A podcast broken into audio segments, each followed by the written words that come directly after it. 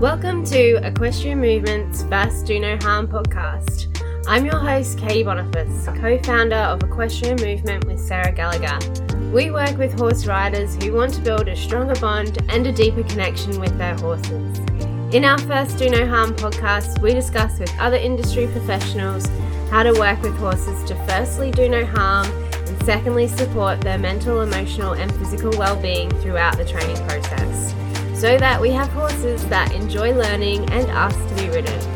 Each episode we discuss the different influences our training can have and how we can improve our horses' overall athleticism, soundness of mind and body, and emotional fortitude, while strengthening and deepening our relationship with our horses. Each week I will endeavour to bring to you a new episode on horse riding, training, handling and husbandry, or an interview with other industry professionals to help you address where and why you might get stuck in creating the beautiful union of dancing souls that is the equestrian sport. Are you ready to kick off today's show? Let's get started. Hi team, welcome to episode six of our Connection series. I hope you've been enjoying these connection series so far. These are the topics that we dig into in the riding school and with our members in Training Trainability and Green to Self-Carriage. When it comes to improving our riding, it's not just about pushing our horse through it, pushing ourselves through it. Quite often we can get to that point of feeling disheartened and disappointed in ourselves that we've been stuck at one point for far too long. We don't know if we should just give up altogether, or maybe our horse needs a better rider, or we need a different horse. We can get stuck in this spiral and caught up in our head where we feel like we can't get anywhere, we're not going anywhere, and we just generally feel trash about ourselves. So when Whenever I get stuck, whenever my students get stuck, we come back to the quality of the relationship and the quality of the connection. Because hands down, one hundred percent of the time, if you're going to start asking more of your horse, you need to be giving more of yourself to your horse. The relationship needs to go stronger, the connection needs to go deeper, the trust needs to thrive. The faith and support that we have in each other grows and blossoms.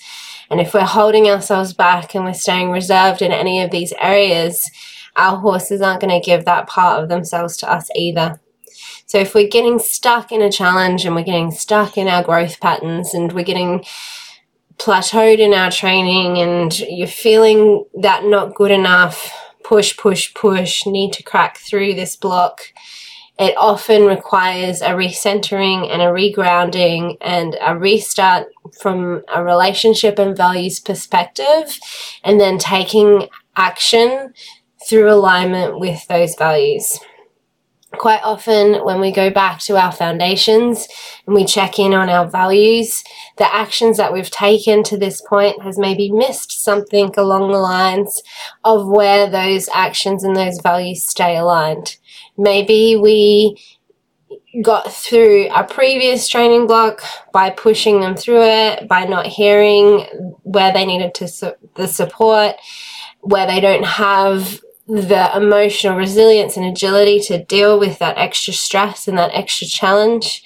Maybe they haven't got the physical development required for that next stage. Being able to identify where we've maybe hurried through a previous training to try and get to the point that we are now, going back, doing a refresher, getting really uncomfortable with our emotional state, feeling all of the feels, and then starting a starting afresh, ready to move forward from there. It's not it's not an easy process to go through, because quite often we feel so uncomfortable that we don't want to go there in the first place. But until you go there and you feel uncomfortable, you figure out how to shift yourself out of that into moving forward again. It's quite often what our horse needs as well. It's to have that little recentered moment of togetherness before we crack on to that next challenge. Each challenge that we present ourselves and our horses should bring us closer together and become more connected. If you've found that, you know, you've been kind of pushing your horse to get to the place that you're at now, You might be noticing a little bit of a, a wedge and a friction between you and your horse, where they've been left feeling unheard as you strive towards your goals and the successes that you want to see with your horse. And so that brings us to today's topic, which is consent and choice. So consent and choice is module three of Training Trainability, where we're going to support our horses' emotional agility, resilience, and self-regulation by allowing them to establish their own boundaries with us. Now, little caveat here, if your horse has never had the opportunity of um, saying no before, of having the opportunity to consent, when we first ask our horses, or when they first figure out that that's what we're doing with them, is asking for permission, they start saying no to everything. When we bring a horse up through a submission-based training style where they are never allowed to say no, whether they have a legitimate reason or not, and all of a sudden they now have the power to say no, they really thrive under that power of being able to control what happens to their body. I think that is a really valuable and an important tool in any relationship, is that we don't just push others to do what we want them to do for us. We're asking for permission to work together towards the same goal. And so we need to then make sure that our goals are damn motivating to our horses. If we're going to be asking for permission to ride them, we want to make sure that being ridden feels good to them and is comfortable. If we're going to ask for permission to groom them or pat them or touch them, we want to make sure that grooming, patting and touching feels good for them. And quite often this is where a lot of relationship breakdown happens, is that we don't ask our horse how they want to be touched, how they want to be ridden, how they want to be tacked up, how they want things done to them, for fear of having unsafe horses that say no to everything.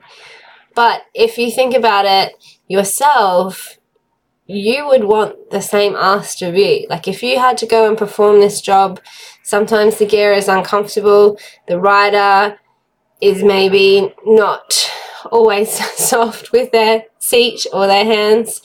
If it's uncomfortable, if you're pushed past your limits to the point of physical, mental and emotional exhaustion, you yourself would also start to resent the rider and go sour in work. So it's about having a collaborative effort with our horse, co-creating these goals together. Our horse certainly doesn't know what our long-term goals for them are. They can't see into the future. They can't, they don't, they don't even really understand why we're riding them the way that we are in the first place. But as long as the training environment that we create, the living environment that they're in, the relationship that we have with them, and the way that we ride them, all of that comes together to feel good and make them feel better about us and themselves, then they don't really need to know the big why. The big why is on us. But the day-to-day is about creating situations and experiences for our horses that make them feel good and enjoy working with us and learning and developing their athleticism with us. So when I first started working at the school, I was really interested to see how these values would apply in like a working environment for our horses, because obviously we can't give them permission when it's it's their job, when, with their consent, when it's their job. We can't say, hey, like, do I have permission to use you for lessons today? Because we need the horses to come up ready to work, uh, to earn the income that's going to support keeping them. And while we didn't go straight into consent and permission and choice-based training exercises, we slowly ended up integrating them into our everyday handling, because that is just how we work. Our values and our actions are aligned. And even if we're not asking our horses for permission or consent, they're always still giving us body languages that say whether they are keen or not. And those body languages ex- escalate to behavioural problems, and those behavioural problems escalate to dangerous behaviours. So we're recognizing the lack of consent, the lack of permission at the very beginning before it escalates to problem behaviors. By the time we get to the problem behavior, we've got some really big emotional unpacking to do. And we've had to do some emotional unpacking with some of these horses as well, which obviously is a little bit tricky in a work environment as well. But we can provide the support and we can help them emotionally unpack, and they can still perform if we have some level of emotional self-regulation, emotional agility, and we can recognize and hear the lack of consent before it escalates. So as we've talked about with everything else so far up into this connection-based series, all the body languages that we've talked about is basically whether our horse is saying no or yes, and whether or not we're hearing them. And it's in that place of hearing them and seeing them that we have true connection. If you see your horse giving you a bad behavior and you think poorly of them for it, you know, oh, they're a bad horse, oh, they're a jerk, oh, my horse is stupid, it's so silly, it mucks up all the time, it's so flighty. If you lump their behavioral response into who they are as their personality, that's where we drive the wedge in to the connection and we disconnect our horses. When we blame our horses' behavior and on their personality as part of their personality, and we don't see that their behavior is just an expression of a difficult experience that they're having, that they can't emotionally self-regulate because they're getting pushed to the extremes of their coping threshold and coping mechanism, and we think our horse's behavior is an expression of who they are and who their personality is, that's where we drive that wedge into the connection and the quality of the relationship with our horse. If your child comes home from school and they're a bit ratty, you don't say, oh, I have a terrible child, they're just the worst. You say, oh, they're tired, they've had a big day, they've had to learn a lot today, maybe they're hungry, maybe you'll give them some food and make sure they have a good sleep. You give them the emotional support that they need to be able to better manage their emotions.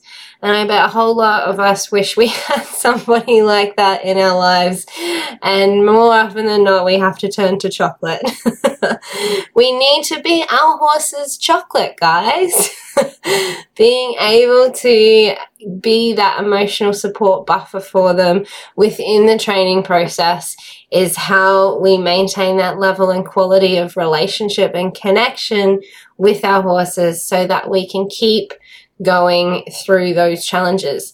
The challenges need to bring us more together, and they do that by us understanding each other on a deeper level, which is not seeing their behaviors as who they are, but who they are behind those behaviors. A lot of us haven't had our horses from the beginning of their lives, and we don't know what they've experienced that has shaped who they are today. What could your horse's potential be before they were conditioned by the experiences that they've had? If they had had positive experience layered on positive experience layered on positive experience, what would their potential be to be a confident, kind horse that understands how to look after its rider? The easy part, I feel, as a trainer is unraveling a horse that has experienced trauma because of the absolute gratitude that they have to feel safe and loved. They understand what the experience is that's not that. What can be hard is having that horse from the beginning that hasn't experienced any trauma and trying to shape them out into the best version of themselves without being the thing that causes the trauma in their lives. And that's what our goal is with our connection-based training, is how do we continue to shape and help our horse grow and thrive in this industry without being the trauma that creates the behavioral issues and the emotional regulation issues that we then have to try and fix. So we have a handful of tools and resources that we lean into to try and create this experience with our horses, to create confident, secure, emotionally agile and resilient flight animals that understand their job is to look after their rider and be safe for their rider. It doesn't mean that they are perfectly behaved every single day. It doesn't mean that they don't tell us, hey, I'm I'm a bit sore today, the girth hurts, and they tell us that by nipping, or their back is a bit sore and they tell us that by not moving forward off the aid. They're not going to be perfectly behaved, but if we can hear the lack of consent when our horse, when we're asking our horses to work, when we know our horse well enough to know when and why they do lack consent, it does help us troubleshoot a bit better. Maybe we're going to give our horses a little spell. Maybe we need a body worker or a saddle fitter out. Maybe we need the dentist out. You know, lean into your industry professionals to help make ensure that your horse feels good. And it can be environmental as well. What do the herd dynamics look like? Nutrition, time of year. There's so many fluctuating aspects in your horse's temperament as to how well they can express themselves and how balanced they are emotionally. And we have all those same experiences ourselves. We cannot expect our horse to not like have different moods and feelings and experiences each day that we we work with them. So as I say, we've got, you know, a handful of tools that we use to lean into these experiences with our horses. One of them is consent and being able to have that emotional reset with them, and then how are we going to motivate and shape out an experience for our horse where they legitimately enjoy learning and the work that we do with them. Love to hear if you have uh, experienced any of this consent work or have tried it with your horse. I also would love to hear how you're going with this connection work. Quite often that, um, you know, first introduction into the connection work can bring some walls down and you can feel a little bit closer to your horse, but then we've got to step in and reset some boundaries.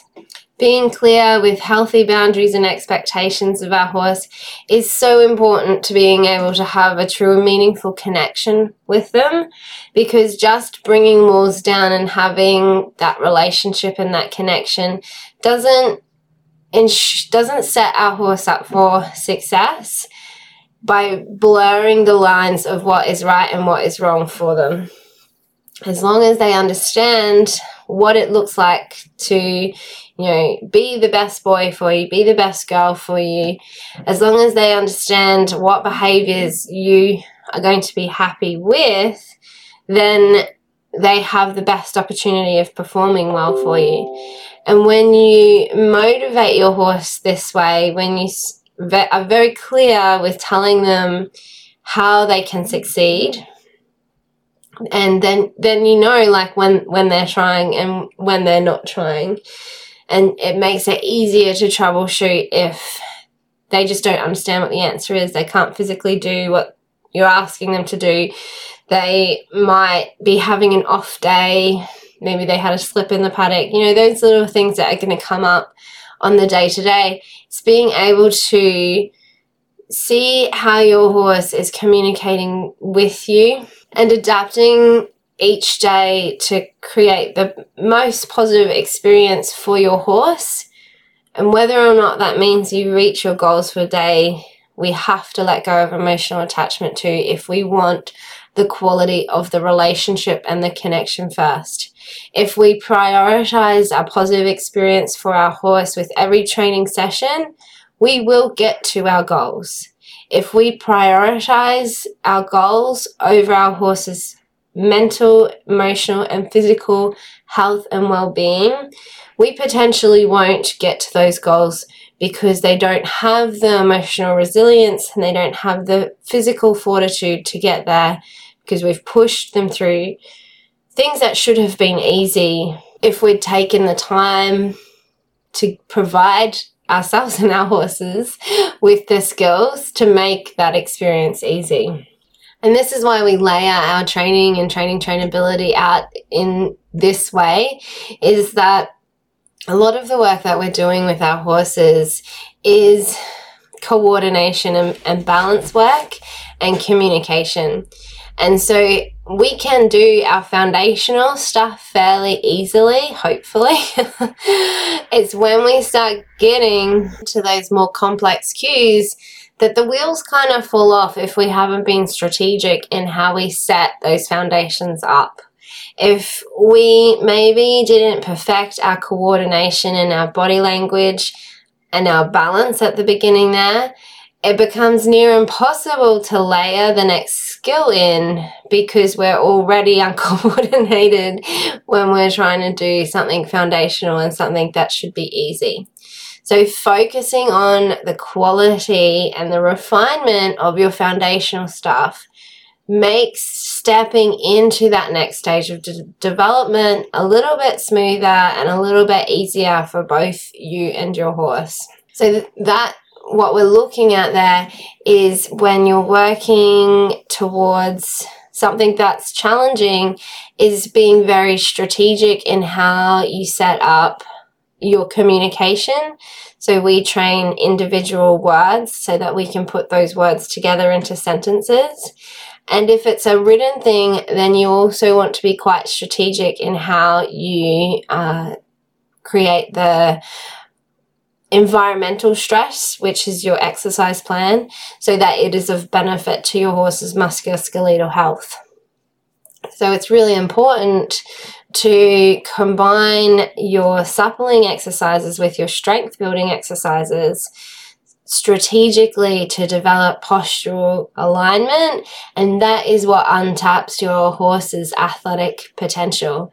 If you create too much suppleness, your horse gets weak. If you create too much strength, your horse gets tight. If you don't complement the exercises well, your horse goes crooked.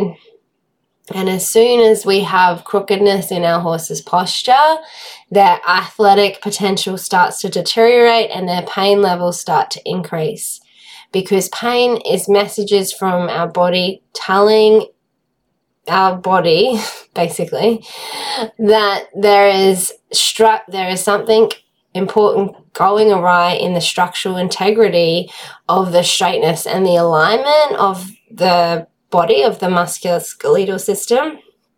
So if that gets pushed, if that gets pushed too hard with too much pressure, that is where we are at risk of severe trauma like tears, um, bulged disc, and other bone and muscle and soft tissue injuries. So consent isn't just about whether your horse is saying yes or no to what you're doing with them. Consent is about the horse having some control over what happens to their body. Our horse should be a partner in their training program. The reason why we have Green to Self-Carriage laid out the way that it is, is because it has been a result of me listening to the horses telling me what is best for their body. And they do that through the level and quality of effort they, they put in and the quality of consent that they give and the level of willingness that they give. So what can I do with my horse that makes movement feel good? Well, firstly, having a nice, strong, straight posture is the foundation of everything. And listening to your horse telling you whether that posture is developing and strong and straight is key to unlocking their athletic potential, but also their willingness to be ridden and their willingness to move and work with you under saddle. So when we let our horses tell us yes or no for things that we're going to work with them towards, then it really allows them to tell us that there's a problem before the problem becomes unfixable. And so while consent can seem a little bit too much effort, I guess, because it means that you have to slow everything down and figure out how to work with your horse on their terms, in the long run, figuring out how to work with your horse on their terms is what is going to unlock so much more potential than you ever could have gotten just by pushing them through it, bullying them through it, forcing them into it, and trying to get to your destination quicker than your horse is capable of getting there to. So that's it for today's training. If you would like to know more about seeking connection and working with your horse for consent and choice, check out our membership, Training Trainability. I'll put the link in the show notes. Thanks for listening, and until next time, happy trails. If you're loving what you're listening to on the podcast, you might be starting to recognise that trying to control your horse through submission-based training is the worst way to ask your horse to look after you. If you're working with or riding horses, you know how unpredictable and sometimes scary they can be. Unfortunately, most struggling horse riders make the mistake of thinking they can physically control their four hundred plus kilo fur babies by moving their feet or spooking them into responding with flags and join up. Without giving your horse a reason to care about you and look after you, you will most likely end up with a horse that is disconnected at best, shut down or explosive at worst, because they can't communicate their needs with you, especially if you are already scared, worried or nervous handling your horse. That's why we've created our new free online training experience, Building a Connection with Your Horse. This is how I've gone about creating safe horses for beginners, no matter the breed or previous handling experiences. If you want to learn the secret sauce behind developing safe horses that care about you and look after you without trauma-triggering training methods, register for our new training today at www.equestrianmovement.com forward slash connection. And I will uncover the three big mistakes you might be making if you're trying to build a relationship with your horse, and how you can start building your horse's trust and confidence in you as a leader worth following.